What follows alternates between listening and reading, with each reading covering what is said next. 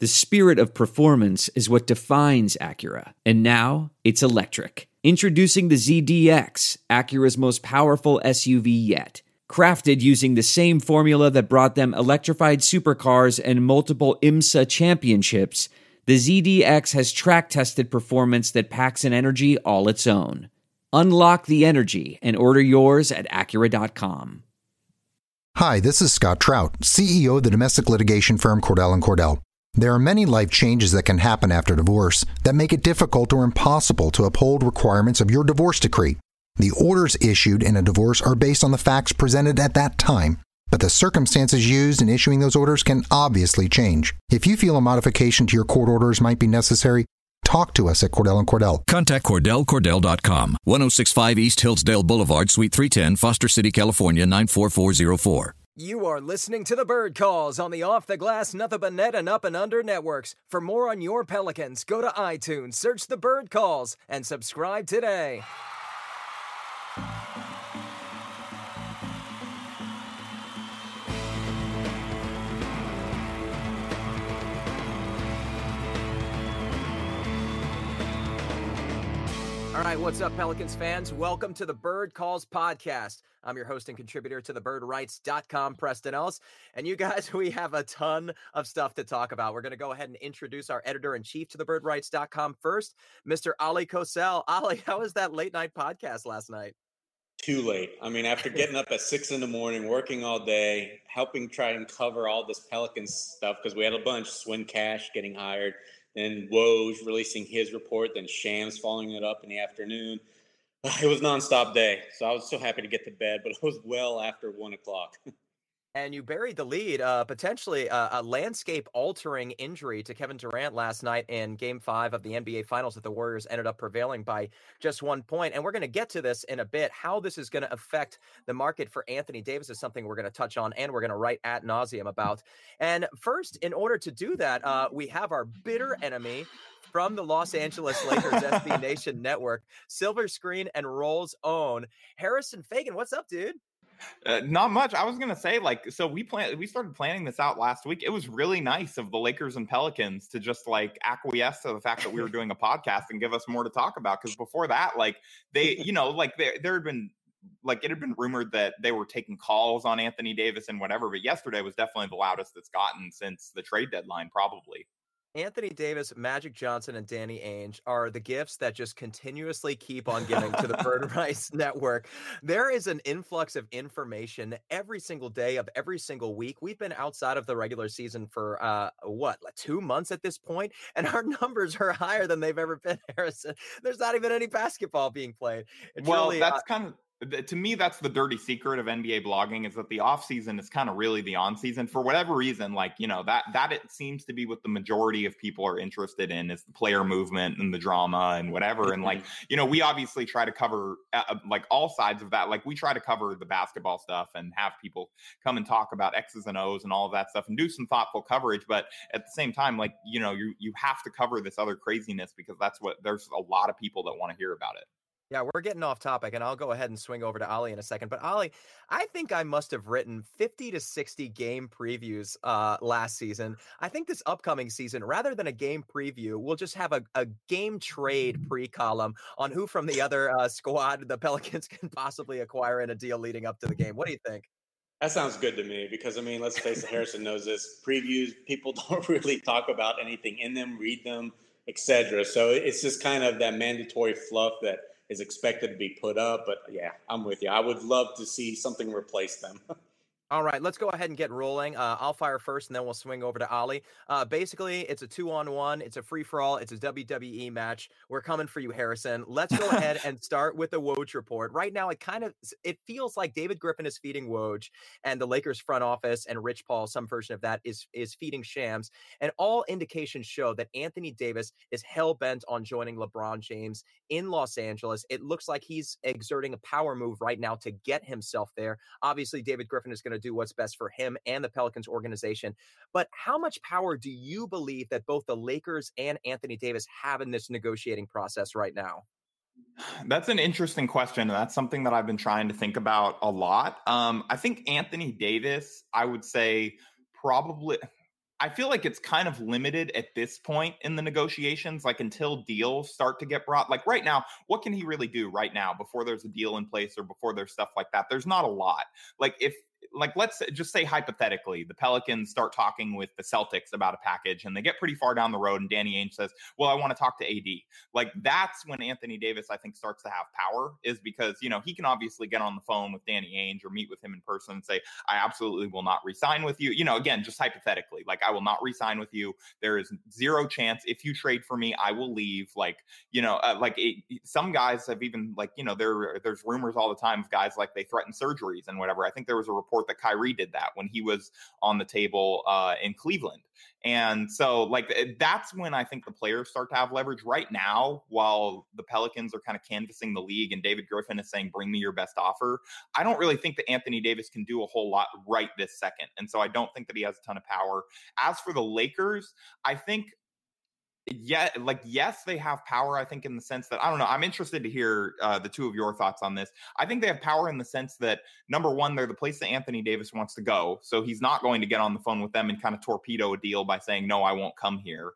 At least it doesn't appear that way right now. So they have power in that sense. And then they have that power in the sense of other teams may not give up as much because of that. And I also just, I might be a little bit biased because I watch the Lakers a lot more than I watch any other team. I feel like they have the best trade package out of all the groups. And I'm actually curious to hear what your guys' thoughts on that are. Yeah, we're going to jump to that. But first, I want to follow up, Harrison, to what you just said about Anthony Davis's leverage right now. And I feel like you've got to look back in just recent history, right? You look at where Kyrie Irving wants to play, but where he ended up, Boston. Same thing with Jimmy Butler, Paul George, Kawhi Leonard, you name it. All these players had supposedly wanted to go to certain destinations, but they wound up going somewhere else. And as to today, they're still in other destinations. They're still with other teams. So I feel like that Anthony Davis really has almost no leverage at this point. And after what we've seen in recent history and now with the way, you know, this playoffs has unfolded with Kawhi Leonard on the doorstep of bringing the Toronto Raptors the championship, that it makes Masai's gamble look all that much more worthwhile. So do you think that is going to really, really hurt the Lakers' chances of getting Anthony Davis this season? And therefore, do you feel like it's in your best interest of your organization to honestly, hopefully, be following plan B, C, and D, because, you know, LeBron James is not getting any younger. We know what kind of discourse happened last year. People are ready to start seeing some wins and a playoff appearance out in Los Angeles. So what's your take on all of that side? Well, for one thing, I on the A, B, C, and D part, they definitely need to have those plans this time because, you know, it's pretty clear that they thought that for whatever reason, they thought they were getting Paul George last year, it seems like, just based on their actions. And when that didn't happen, I think they kind of just, they pivoted to the meme team.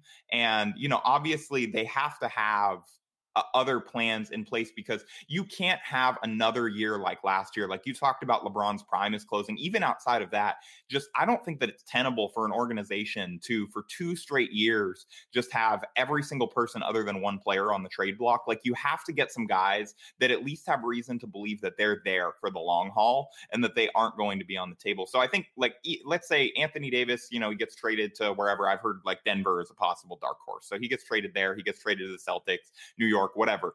The Lakers need to, you know, survey the trade market, look for other guys that they can use these assets to get, maybe a Bradley Beal, someone like that.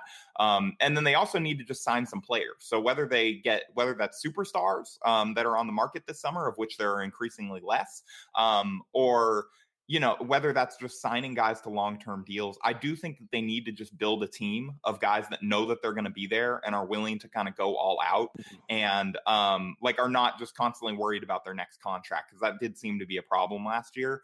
As far as the Anthony Davis, like the recent, you know, success of teams keeping free agents, or in Kawhi's case, like maybe keeping free agents, emboldening some teams, I've always felt like that was kind of, it's all from a certain point of view, right? Like you can look at it that way. And I have no doubt that David Griffin is kind of selling it that way and that these other teams can maybe talk themselves into that. And that's a way to try and get some leverage, or maybe that's really something that other teams will talk themselves into. But I just feel like every player in every situation is so different. And that's such a small sample size to assume that because Paul George stayed and that Kawhi Leonard might stay, that Anthony Davis might stay somewhere else. Like they're all just different people. So I don't know. I feel like that's kind of, it's possible that it might embolden other teams, but I don't know. He does seem more determined to get to a specific place than we saw really any of these other guys. I'm Scott Trout, CEO of the domestic litigation firm Cordell & Cordell. We help men deal with the life changes triggered by divorce, such as child custody and property division, among many others. But life changes also occur after divorce. These changes can make parts of your existing court order irrelevant or harder to follow. If you feel a modification to your court orders might be necessary, talk to us at Cordell & Cordell. We're a partner men can count on. Contact CordellCordell.com, 1065 East Hillsdale Boulevard, Suite 310, Foster City, California, 94404. Harrison, the relationship between the Pelicans and the Lakers since, I guess it was January 28th when Anthony Davis trade to man initially came out, is something that I like to call a desperate partnership, to where both teams are kind of desperate to be partnered in brokering this deal, one in which the Lakers need to land a big fish. LeBron James has already been rumored by Bill Plaschke as to be holding a gun to the front office of the Los Angeles Lakers brass right now, considering everything that's gone down and the lack of help that he desires to be brought in. That coincided with the Pelicans absolutely need a large haul for Anthony Davis. This is the first move of this new generation of front office types and Langdon and David Griffin. They absolutely need a home run, and no one across the landscape of the NBA is more desperate for Anthony Davis than the Los Angeles Lakers. So this deal needs to, in fact, work between these two teams outside of a dark horse, like you said, like the Nuggets, just throwing everything they can.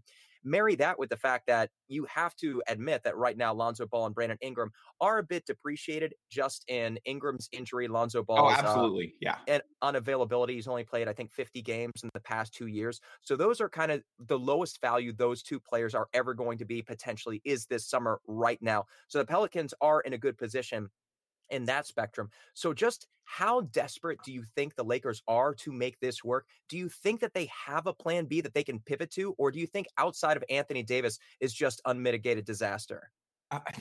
Unmitigated disaster? No, I do think that it would be like, I'm of the mind that, you know, they should only go so far in the offers this time, especially because it doesn't appear like until it appears like New Orleans has another real suitor that's really willing to put like a bunch of assets on the table that are actually appealing, then I'm not like they can't go full bore like they did at the trade deadline necessarily. Number one, because they just don't have as many players to throw at New Orleans as they did last year, because all of their, you know, outgoing free agents are obviously expired and can't be dealt now. I honestly feel like they're going to be a little bit less desperate as of right now than they were at the trade deadline, because I feel my understanding is that Magic Johnson was driving a lot of those negotiations and that he was the one kind of calling up and making those offers and things like that. And so like now that he's gone, I don't sense the same desperation from Rob Pelinka and the rest of the remaining front office to get this deal done. And I think that that could change if, you know, obviously, if they completely strike out in free agency, you know, Kawhi stays where he is, everyone else stays where they are, they go somewhere else besides the Lakers, then I feel like you might see a little bit more desperation because Anthony Davis becomes the only avenue to a superstar. But I think as long as they have max cap space to try and lure a free agent, I'm not saying that I think that they're even that likely to get one. I just feel like they are not going to be as desperate to get Davis until that avenue is gone. And then at that point, you really do have to look at it. Harrison, who's their second and third targets, would you say? Because let's say, okay, Anthony Davis, we want him, number one. Have you heard or what do you think should be like B and C? DeMarcus Cousins, Jimmy Butler. What have you heard? Okay, so are we talking trades or free agents or anything? Yeah, anything? Trades, free agents, anything to fill up your roster. I haven't, you know, I'm not like Woj when it comes to the Lakers or anything like that. Like I haven't heard much. I think that just reading the marketplace and what you do here, I think Jimmy Butler is probably the most realistic of the free agents, because I would have said Kemba until he was eligible for the Supermax. And then I think if Charlotte offers it, he's obviously going to take it. I think, there's a chance at Kawhi, I don't think that it's a good chance. I don't think that it's something that they should bank on, especially now, like especially if the Raptors win the title. Although my thing with Kawhi is anyone who tells you they know what he's thinking is probably lying, because I just don't. I think he's the hardest free agent to read that we've had in like a long time, maybe ever. So I think Kawhi is someone they like can and probably like will go after, but I don't know that they'll actually get him. I would say Kevin Durant, especially in the wake of last night, is probably unrealistic. And you know, like a lot of these guys, I think just looking at all of the free agents, I think Jimmy Butler, given how things went in Philadelphia, and he never seemed like totally content there, and does seem to want the full, you know, 4 to 5 year max that he can get from these teams, and that the Lakers, you know, that his timeline would kind of align with LeBron to some degree, and that they're both around the same age. I do feel like he would be kind of the natural guy. Like, I don't think he's the best player on the market by any means, but I think he's kind of the natural free agent, whether you get Davis or not. Like, I think that's the guy that they should be going after in free agency. And then I think Beal's the one that everyone always points to on the trade market, but how realistic that is. Like, does Washington even have like a front office right now? We don't really know. So like, yeah, like that one may just be off the table because there's no one there to negotiate a trade. Yeah, I gotcha. Sorry, go ahead, Ollie. No, yeah, I was just going to say, I'm ready to put you on the spot, though, because a few minutes ago, you said that you think the Lakers have the best trade offer for Anthony Davis. So let's hear it. Let's hear why you think that and why we should maybe look past Brandon Ingram's medical history, as well as, you know, Lonzo, who's his propensity for injury is high. Plus, he has mentioned, at least LeVar has, that he's not long for New Orleans. So why should New Orleans feel comfortable in trading for any kind of package from the Lakers, and why you think it's the best? Well, okay, I'll start with this. I think anyone should like be careful of like thinking that LeVar necessarily speaks for Lonzo. I think that it's been pretty clear over the last 2 years for like, if you're following closely, that, you know, LeVar says things and I think he tries to look out for Lonzo's best interests, but he definitely doesn't like, this is not Lonzo speaking through his dad. This is not like a de facto PR person going out and necessarily saying every single thing that he wants him to say or every single one of his thoughts. Lonzo is a pretty easygoing guy. And, you know, like, let's say the Pelicans did acquire him. I don't see him as a guy that like would be totally unhappy in New Orleans. He's kind of quiet. He keeps to himself. He's not like big for the club scene. Like, I don't think that he's like, even though he grew up in LA, he's not like a guy that has to be in an LA, I don't think. Although, you know, maybe his camp feels differently with maybe their Facebook watch show goes down in value or whatever it may be, and he gets pressure there. But I don't necessarily think that LeVar speaks for Lonzo in that sense. As far as the health stuff, like, I don't, how much of that was the Lakers training staff and how much of that is Lonzo? Like, I don't know. And how much of that is just him being a young player that doesn't really know the right things to work on for their body? Like, we've seen young guys go through this that can't make it through the grind of an NBA season and then eventually figure out the type of work that they have to do to stay healthy and the type of PT stuff. And we've seen Lonzo working with a new physical therapist, like as of actually, I think yesterday or this morning, there were some videos out there of him doing some stuff. And I'm not saying that that should make you confident that he's going to stay healthy, but I think it is a good sign. And the fact that David Griffin hired the renowned Suns trainer, whose name I'm blanking on right now, to run the Pelicans training staff. Aaron Nelson. Aaron Nelson. So that is someone that you would think, if he was able to keep Steve Nash healthy, and then we saw what happened when Steve Nash came to the Lakers training staff, like maybe that effect can work in the opposite direction, especially for a younger player. So, you know, I'm not trying to argue here that Lonzo and Ingram are at the top of their trade value. I agree with you in that their assets are, they're depreciated as assets because Lonzo has only played 99 games, like you said, and Ingram had the deep venous thrombosis. But my understanding of that surgery is that, like, because it was a rib causing the clot, and I would understand if other NBA teams act as if they don't believe this, and if you wouldn't want to necessarily stake your Anthony Davis trade on this, but my understanding is that that should clear it up and that he should be fine long-term. And I think that both of them have shown to varying degrees that they're really promising. I'm actually the most high on Lonzo, especially if he can stay healthy. He's actually the guy that I think the Lakers should be trying to keep if they can keep one of these young guys in a trade offer. Ingram, I'm just not certain about like long-term viability next to LeBron, even though they played well together towards the end of the season. I just think that Lonzo, especially if you're going to have, like, let's just say hypothetically, it's a team with Davis and Jimmy Butler, Lonzo is the more helpful player there because he does more things aside from scoring. All right, my turn. I want to go ahead and move on to the front office at this point as we near our 20-minute mark. Obviously, that Godfather offer you mentioned earlier of Lonzo, Ingram, 2 first-round picks, and whatever else was included with it was something that was a conversation that was had between Dell Demps and Magic Johnson. Since that point in time, obviously, Magic has removed himself. Rob Pelinka, we guess, is the ultimate decision maker. Of course, he's got Kurt Rambis to help him amongst who others. Baxter Holmes has that excellent article on ESPN detailing just how many voices are whispering in Jeannie Buss' ear at this time. Like so 90. Yeah. So we don't really have a lot of experience in Rob Pelinka negotiations as, I guess, the Lord and Commander of the Los Angeles Lakers front office. What kind of expectations do you have for him in this negotiating process, not just with the Pelicans, but across the league? How much confidence do you have in him? I'm actually really interested to watch this because, like you said, we haven't seen really a Rob Pelinka-driven negotiation from the executive side. We've seen him drive hard bargains for his clients as an agent, and we know that that has led to some bad blood around the league. Like, that's been well reported. And, you know, I think, like, my understanding is that Dell Demps wouldn't even talk to him at the trade deadline, and that's part of the reason that Magic had to get involved.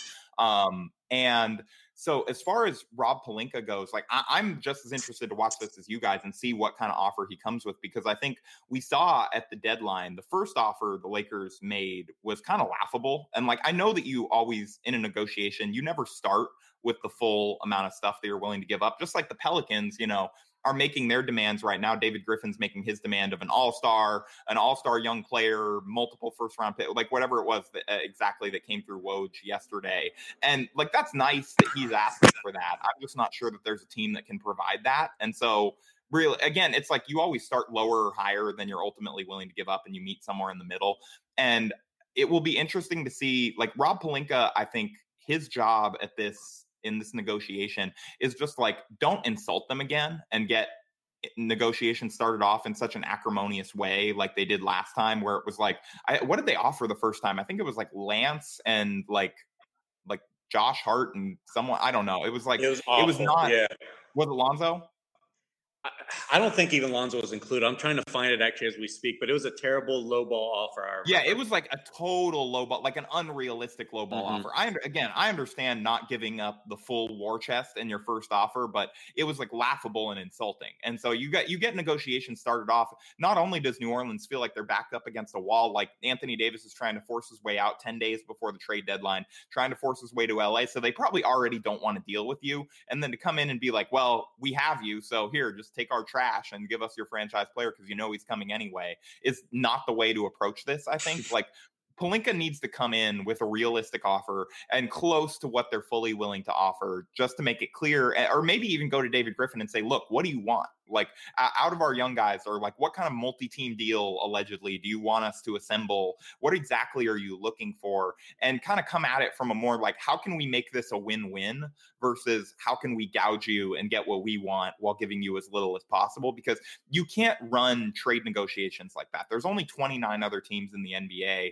And like, it's always interesting to listen to GMs and executives talk about this publicly. Like, they can't, you know, as much as they want to make a good deal for your team, you can't try and gouge someone or screw them over, because then that person's not going to want to make a deal with you again. You have to try and make it as fair of a deal as possible between both sides. And, you know, the Lakers did not necessarily try to do that at first at the trade deadline. And then they tried to throw everything, and it still got rejected because there was so much bad blood by that point. And I think there were different negotiators and all of that stuff. So I'm as interested as you are to see if they can kind of, I think the relationship between Griffin and Clutch will make it, I think, easier for this to kind of happen a little bit more seamlessly, where it felt like all these parties were trying to attack each other and point the finger and like force exactly what they wanted. And I think that they're going to be a little bit more collaborative on that side, which might allow for a little bit more collaboration with the Lakers in this case. Harrison, is there any chance, since I want to jump to the draft, since it's upcoming, you guys obviously have the 4th overall pick. Do they? Because they aren't acting like it. They've only worked out like one candidate for that that we know of. So. Okay, that's why I wanted to ask you, because I've heard about Garland. So there's been really nobody else. It doesn't seem like they have not publicly worked out Garland. So if they somehow managed to keep that under wraps and they did it, then that's great. That would go against all precedent And like, people are like, oh, this is like, there are a lot of Lakers fans that are upset with the media because all they hear is negative stuff from the media. And it's like, well, you know, maybe you should look at the organization that is doing these things, because I personally would love to write some positive things if they would give me positive things to write about. But anyway, I digress. And people are like, oh, this is good. They're locking the media out and they're keeping them out of the process. Like, well, they publicly worked out Jarrett Culver, who is a candidate for the number 4 overall pick, at least in theory. And like, so that would lead me to believe that if they had had Garland in, we would have heard about it. And so the only one that we've heard about is publicly from them is Culver. And then all the others are names that have leaked out, and they're all either end of draft or undrafted free agency guys that they're looking at maybe for their G League team or summer league or whatever it may be.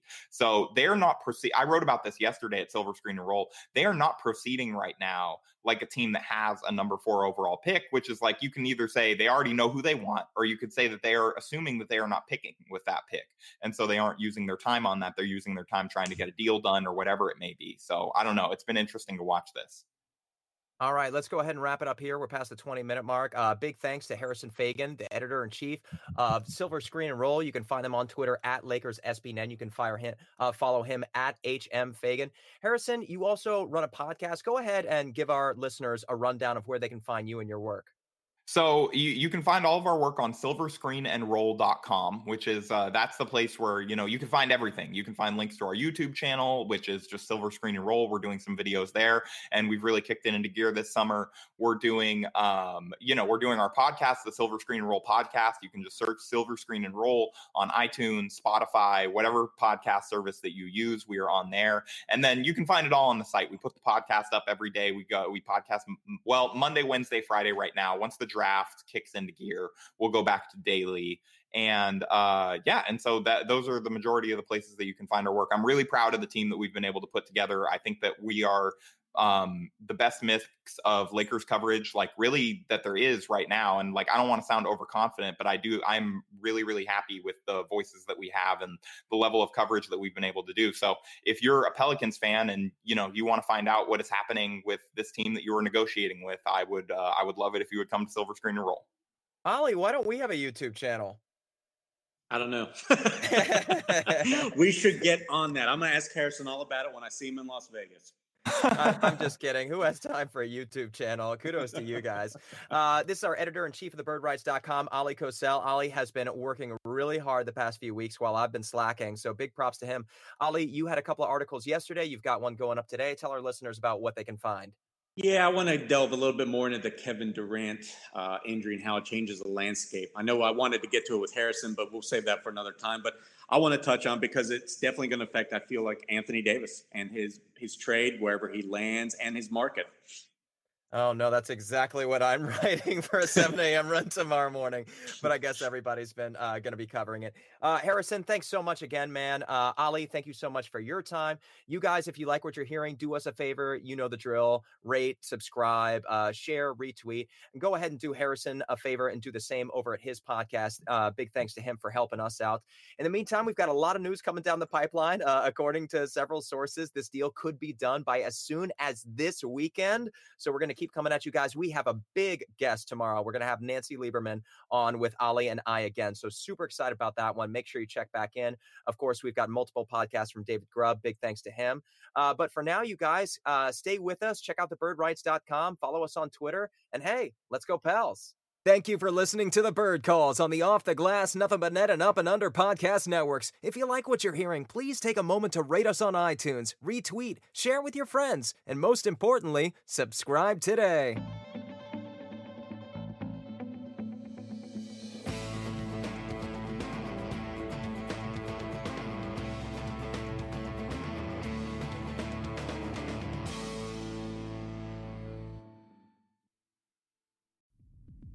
The news on flavored e-cigs talks a lot about the technology and teen use, but parents need to know more about the dangers of nicotine. So know this.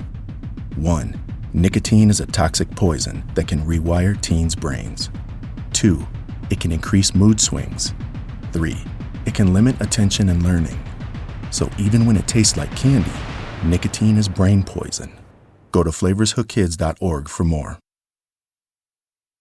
The Starlight Lounge presents An Evening with the Progressive Box. Old moon, yeah. That's Hugo, tickling the ivories. He just saved by bundling home and auto with Progressive.